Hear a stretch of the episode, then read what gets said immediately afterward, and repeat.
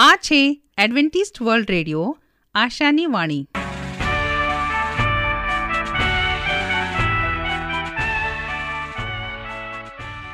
અમારા આજના પ્રસારણમાં તમારું હાર્દિક સ્વાગત છે. આજે તમારા માટે અમે ખૂબ સુંદર સ્વાસ્થિક અને આત્મિક વિચારો લાવ્યા છીએ. પણ તે પહેલાં સાંભળો, દેવની સ્તુતિમાં આ સુંદર ગીત.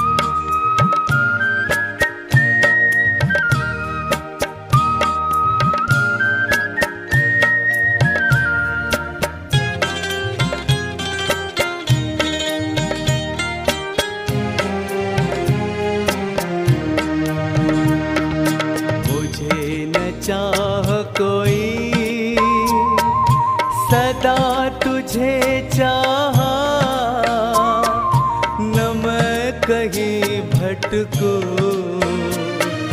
तू मेरा चरवा मुझे न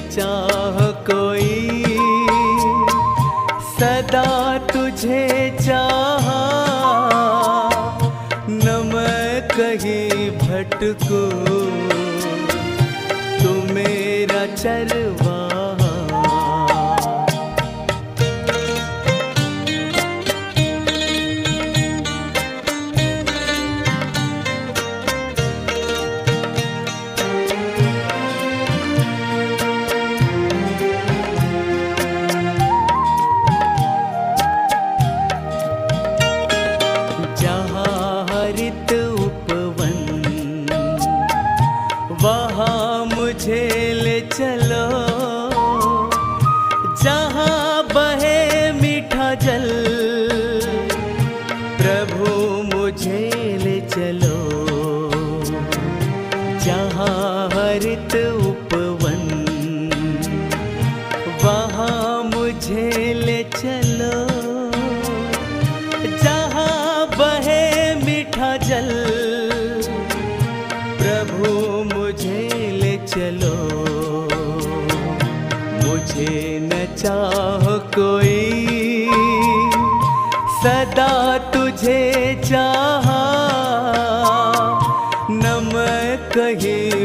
भटको तो मेरा चरवाहा मुझे न चाह कोई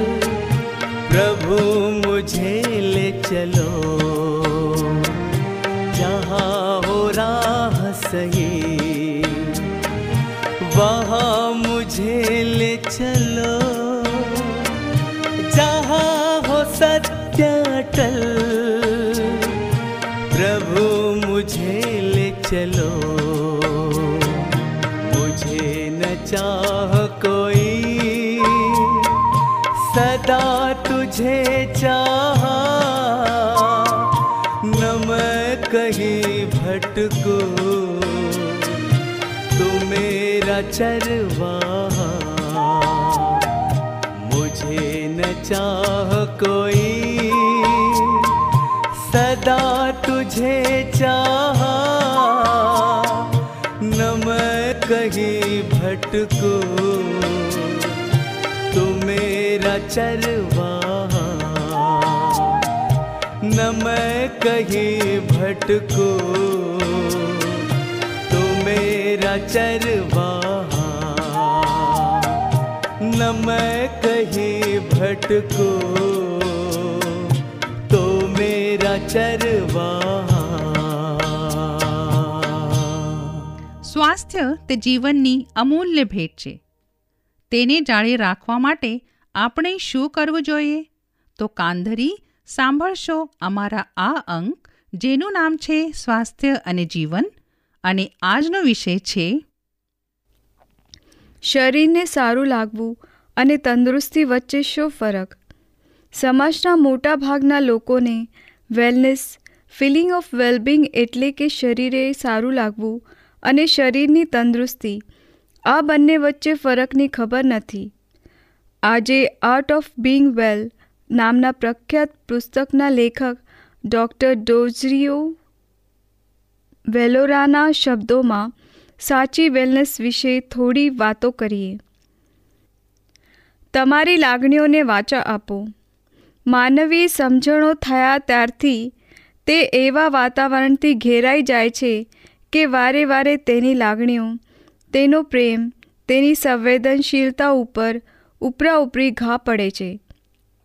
આ લાગણીઓને કોઈ પણ રીતે દબાવી દવાથી ગેસ્ટ્રાઇટિસ હોજરીમાં સોજો, હોજરીમાં ચાંદા, અલ્સર કમરનો દુખાવો થાય છે અને હજુ પણ ધ્યાન ના રહે તો કેન્સર જેવા રોગ પણ થાય છે.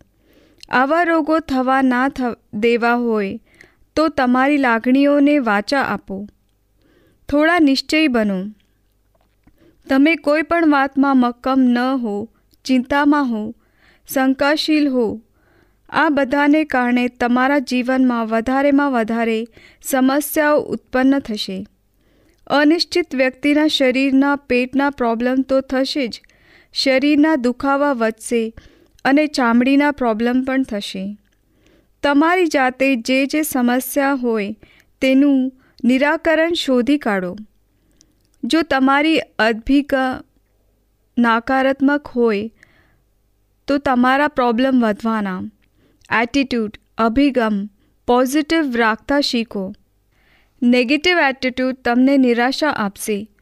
પગથિયા ઉતરતી વખતે તમે નેગેટિવ વિચાર કરશો કે મારાથી લપસી પડાશે, તો ચોક્કસ પડશો. વહેમી ના બનશો.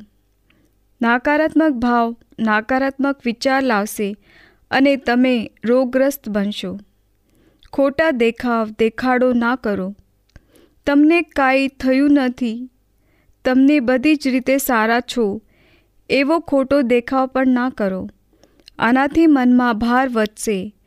તમે ભારથી મજબૂત દેખાઓ પણ અંદરથી ખોખલા છો અને આ જાતની વિચાર પદ્ધતિ તમને દવાખાને ડૉક્ટર પાસે અને દવાખાને ત્યાં જતાં રોકાવામાં કામ નહીં આવે, કારણ તમે મનથી બીમાર છો.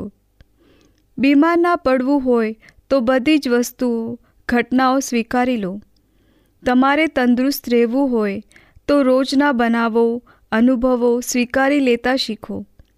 તમારી તંદુરસ્તીને કારણે તમે અદેખા ન બનો, નકલ ન કરો. કોઈ પણ વસ્તુની તોડફોડ ગુસ્સામાં આવીને ના કરો. ટીકાઓ સ્વીકારી લેતા શીખો. મન ઉપર ગેંડાની ચામડોને કવચ ચડાવી દો. દરેક વાત કે વસ્તુમાં વિશ્વાસ રાખો.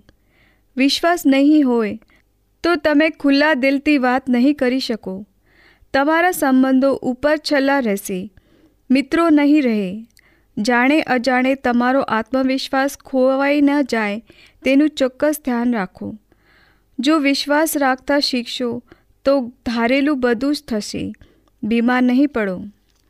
દુઃખી થઈને ના જીવો. કાયમ હસતા રહો. હસમુખ બનો. આરામ શરીર અને મન બંનેને આપો. તંદુરસ્તી મળશે. હસતો માનવી પોતો હસે. બીજાને હસાવે અને પોતાને લાગતી દુઃખની કે દુઃખતી વાતો હસી કાઢે. તેની પાસે એટલી શક્તિ છે કે પોતાની ન ગમતી પરિસ્થિતિને પણ પોતાના સ્વભાવ, અવડતને લીધે પોતાની આજુબાજુની વાતાવરણ પણ આનંદમય બનાવી શકે છે. આવા બનો અથવા આવા લોકો સમાજના ઘણા આવશે કે જેઓ ઘડીભરમાં તમને એટલે કે તમારા જેવા દુઃખી, નિરાશ નેગેટિવ એટીટ્યૂડવાળા લોકોને સારા કરી શકશે. તેમને સંપર્ક રાખો. છેલ્લે, આપણે સૌએ તંદુરસ્ત રહેવું હોય, તો આ સૂચના માનવી પડશે. તમારા મનની અને શરીરની વેલનેસ ફિલિંગ ઓફ વેલબિંગ જીવનભર જાળવવી હોય તો ફક્ત ઉપરની સૂચનાઓ માનજો. શરીર બીમાર પડવાના બીજા કારણો ફક્ત એક ટકો જ હોય છે. એ વાતનું ખાસ ધ્યાન રાખજો. તમારો મનમાં પ્રભુ માટે પ્રેમ જાગે તે આશા સાથે પ્રસ્તુત કરીએ છીએ. દેવની સ્તુતિમાં આ છેલ્લું ગીત. સાંભળતા રહો એડવેન્ટિસ્ટ વર્લ્ડ રેડિયો. તે દોરે છે શો શું વિચાર. સ્વર્ગીય દિલાસો તે દેનાર. જે માર્ગે જાઓ, જે કામ કરો, તેમાં દોરે છે મુજ પ્રભુ. તે દોરે છે શો શું વિચાર, સ્વર્ગીય દિલાસો તે દેનાર. જે માર્ગે જાઉં, કામ કરું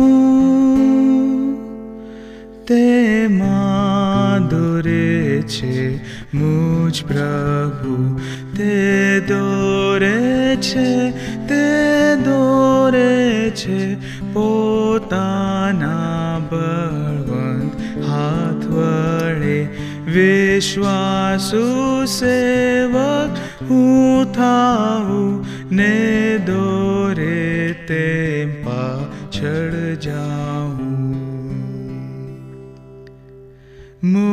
મુજબળ હાથ તેના હાથમાં ને હું કરું નહીં કચ કાંઈ જે સ્થળ કે સ્થિતિમાં રહું તેમાં દોરે છે મુજ પ્રભુ તે દોરે છે તે દોરે છે પોતાના બળવંત હાથ વડે. વિશ્વાસુ સેવક હું થાઉં ને દોરે તેમ પાછળ જાઉં.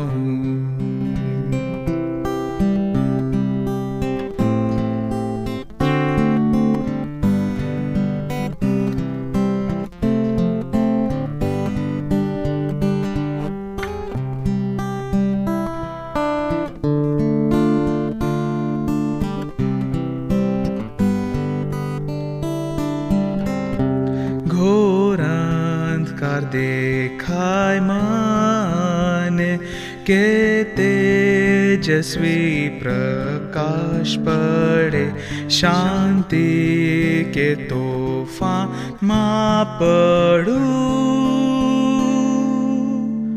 ते दूरे छे मुझ प्रभु। ते दोरे छे ते दोरे वडे। विश्वा सुवने दोरे ते पाछड़ जाऊं।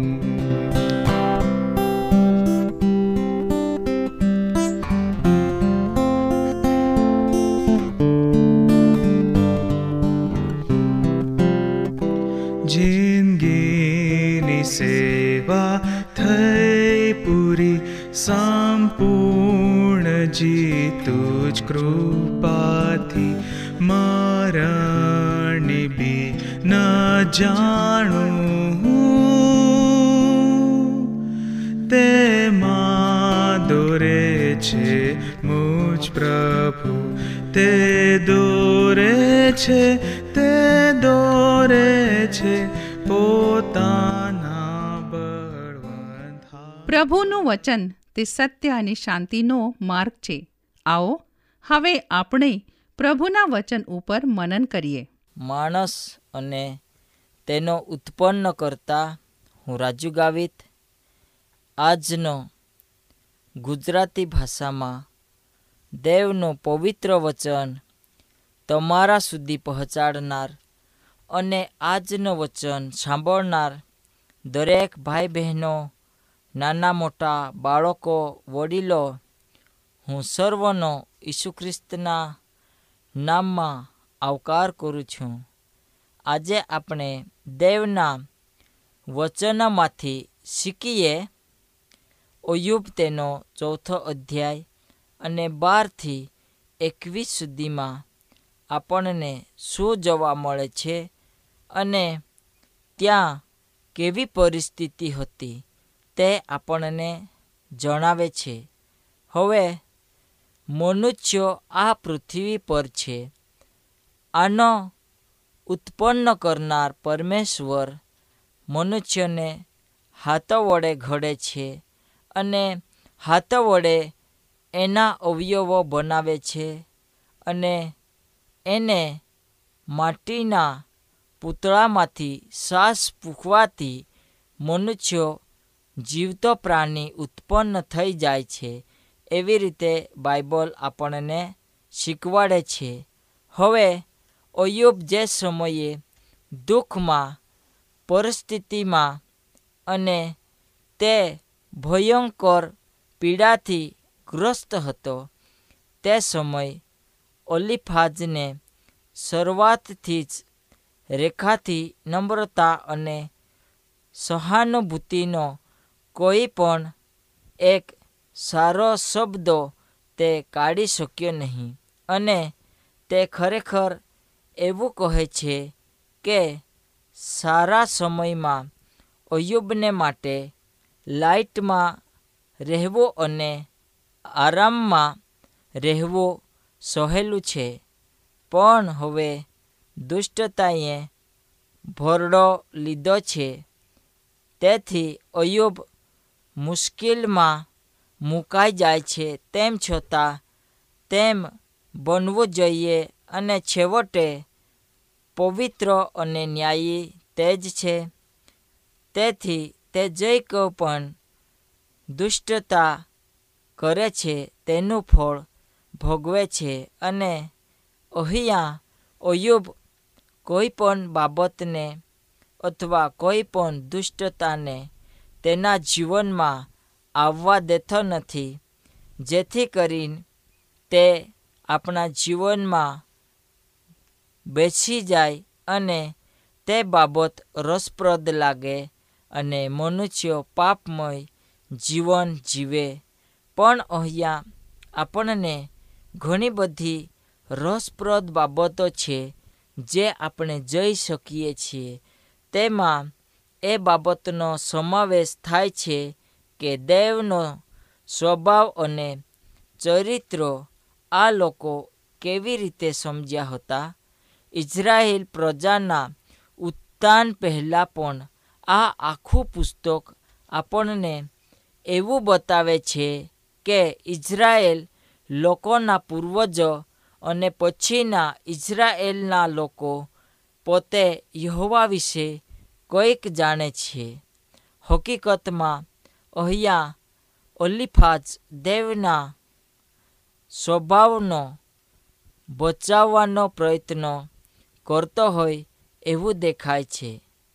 રાત્રિના દર્શનમાં ઓલિફાજ જે સાંભળે છે તે ઘણી બધી રીતે અને ખૂબ સારું ધાર્મિક શિક્ષણ છે એવી રીતે સમજાય છે. પરંતુ માણસો તરીકે માટી છીએ આપણે અને જીવન ઘણું ટૂંકું છે.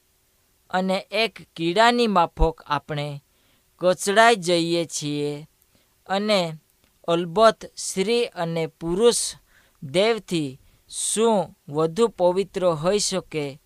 ના, કદી પણ નથી. પણ અલીફાજના અહીંયા જે શબ્દો હતા તે અસરકારક નથી અને મુદ્દાને ચૂકવી જાય છે. અયુબની સમસ્યામાં એવો પ્રશ્ન નથી કે અયુબ દેવ કરતાં વધુ સારો છે અને અયુબની ફરિયાદ અહીંયા નથી. અયુબ મોટા ભાગે તેને કેટલી ભયંકર લાગણીઓ થાય છે અને કેટલું સહન કરે છે તે તે જણાવે છે. દેવ કરતાં કઈ રીતે તે પવિત્ર છે તે વિશે અયુબ વાત કરતો નથી. પરંતુ ઓલિફાજ એવું વિચારતો હોય એમ દેખાય છે કે તે જે કહે છે તેવું જ અયુબનું કહેવું છે. છેવટે, જો દેવ ન્યાયી છે અને દુષ્ટતા માત્ર દુષ્ટ પર આવે, તો પછી અયુબે તેના જીવનમાં પાપમય બાબત કોઈ પણ દિવસે સ્વીકારી નથી અથવા આવવા દીધી નથી અને દેવનો બચાવ કરવાની તત્પરતામાં ઓલિફાજ અયુબને થોડો ઠોપકો આપે છે. તે જે કંઈ જ્ઞાનથી વિશ્વાસ કરતો હોય તે દેવ વિશે છે. ઓલિપાજ એવો દાવો કરે છે કે જેની પાસે પ્રભુ તરફથી કોઈ ખાસ પ્રાપ્ત થયેલ છે કે જે તેની સ્થિતિને ટેકો આપે છે. હવે એક દર્શન સ્વપ્ન અને પ્રશ્ન માત્ર એ છે કે જે સ્થિતિ તે હાંસલ કરે છે તે મુદ્દાને ચૂકવી જાય છે. હવે આપણે બધા એક કેટલા સારા હોઈએ અને રહેવાનો પ્રયત્ન કરીએ. પણ આપણા જીવનમાં જો દુઃખ આવે તો આપણે તેમાંથી કઈ રીતે બચી જઈએ? આપણા મિત્રોનું આપણે કેવી રીતે સાંભળીએ તથા અને તેમની એક પરિસ્થિતિને જઈને કેવી રીતે ચાલીએ એ અહીંયા બધું શીખવાનું મળે છે. ઓલિફાજ અયુબને જે કહે છે, તેમાં મોટા ભાગનું સાચું છે, એટલે તે ઘણા બધા મુદ્દાઓ પણ બનાવે છે અને બાઇબલમાં પાછળથી એ મુદ્દાઓને ફરીને ફરી જોવા મળે છે. પણ અલીફાજ અને અયુબને જવાબ આપ્યો, તેમાં હજી પણ ખૂબ ભયંકર રીતે ખોટું છે. ઓલિફાજના કહેવામાં સમસ્યા નથી. તેના કરતાં સમસ્યા એ છે કે તે વાક્યોને જે અર્થ કરવા પ્રયત્ન કરે છે તે કહેવા જેવા નથી. અયુબની સ્થિતિ માટે તે જે કહે છે તે ખરું નથી. આપણું જગત સાદું કે સહેલું નથી. કોઈ પણ પરિસ્થિતિને જોવા માટે સહેલું છે અને પછી બાઇબલની કેટલીક કલમોને ટાંકવી તે સહેલું છે કે જે તે પરિસ્થિતિમાં આપણે એકબીજાને મદદ કરીએ, હોઈ શકે તો મદદ કરતાની સાથે તેમને તેમની પરિસ્થિતિને દૂર ભગાડવા માટે રસ્તો કાઢીએ. હવે આપણે અહીંયા એક ફકરો વાંચીએ. જો આપણી પર જ બને તેને આપણે કેવી રીતે આપણા પર લાવી શકીએ? બાઇબલ બહુ સ્પષ્ટ રીતે અહીંયા પણ શીખવે છે, આપણે જે કરીએ છીએ તે આપણે કોણ છીએ? આપણા અંતના સમયના વિચારો અને કૃત્યો કયા છે? આ એક ઊંડું અને મહત્ત્વનું સત્ય છે જે આપ સર્વને શીખવાનું અને એનો એક મુદ્દો પ્રાપ્ત કરવાનો તક છે. હવે આપણને કેટલાક સમસ્યાભર્યા કિસ્સાઓ અને કમનસીબે આપણે એ બાબતો શીખી રહ્યા છે અથવા તેના કરતાં આ સલાહને અનુસરવામાં સારો અર્થ કરનાર ખ્રિસ્તીને માટે કેટલું સારું થયું હતું. ઘણા બધા વિચારે છે કે તેઓ સંપૂર્ણ રીતે દેવના પ્રેમને દર્શાવવામાં નિષ્ફળ જવામાં અને દેવના ન્યાયને તે દર્શાવે છે. ઘણી વખતે તેઓ જેને મળે અને કડક રીતે ઠપકો આપે છે. તે બધું પરીક્ષણના દબાણ નીચે હોય છે. આવા આત્માઓ સાથે શૈતાન મલયુદ્ધ કરે છે કે જેઓ કડવા, બિન સહાનુભૂતિવાળા શબ્દો તેઓ નિરાશ કરે છે અને પરીક્ષણની સત્તા નહીં લાવે છે. હવે ઓલિફાજ અને તેનો મિત્રો અહીંયા જે કામ કરે છે તે યથાયોગ્ય તથા સારું હતું, પરંતુ તેમના વિચારો અને તેમની યોજનાઓ અલગ હતી. જેમ આપણે જોયું કે અલિફાજને ખૂબ દયા આવે છે અને એટલા માટે તે ઓયુબને મળવા માટે આવે છે. ઓયુબ માટે કોઈ પણ અલિફાજની સહાનુભૂતિ નથી તેની પ્રથમ પસંદગી અયુબને સહાનુભૂતિ નથી, પણ દેવના સ્વભાવનો બચાવ કરવાની છે. અયુબ ભયંકર રીતે પીડાઈ રહ્યો છે અને દેવ ન્યાયી છે. તેથી તે એવું વિચારે છે કે અયુબને જે થઈ રહ્યો છે તેને તે લાયક હોવો જોઈએ અને તે દેવનો ન્યાય છે, એવું અલીફાજ નક્કી કરે છે. તેથી અયુબની ફરિયાદ ખોટી છે. એવું ત્યાં આપણને જોવા મળે છે. તો આ પૃથ્વી પર આપણે આપણા જીવનમાં ઉત્પન્ન કરનાર પરમેશ્વર આપણને દરે છે, લઈ જાય છે.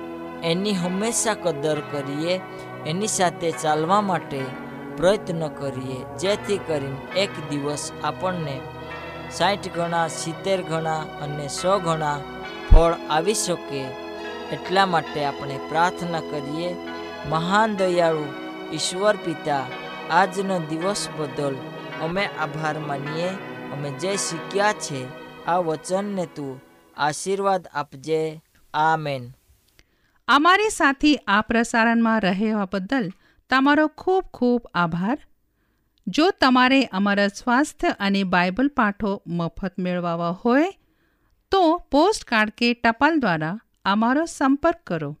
અમારું સરનામું છે Adventist world radio, post box number એક ચાર ચાર છ, સેલેસબરી પાર્ક, પુણે ચાર એક એક શૂન્ય ત્રણ સાત. સરનામું હજી એક વાર સાંભળો લેશો. Adventist world radio, post box number એક ચાર ચાર છે સેલેસબરી પાર્ક, પુણે ચાર એક એક શૂન્ય ત્રણ સાત. આ સાથે અમારો આજનો કાર્યક્રમ અહીં જ સમાપ્ત થાય છે. ફરી મળીશું આ જ સમયે આ જ મીટર બેન્ડ પર. ત્યાર સુધી પ્રભુ તમારી સાથે રહે.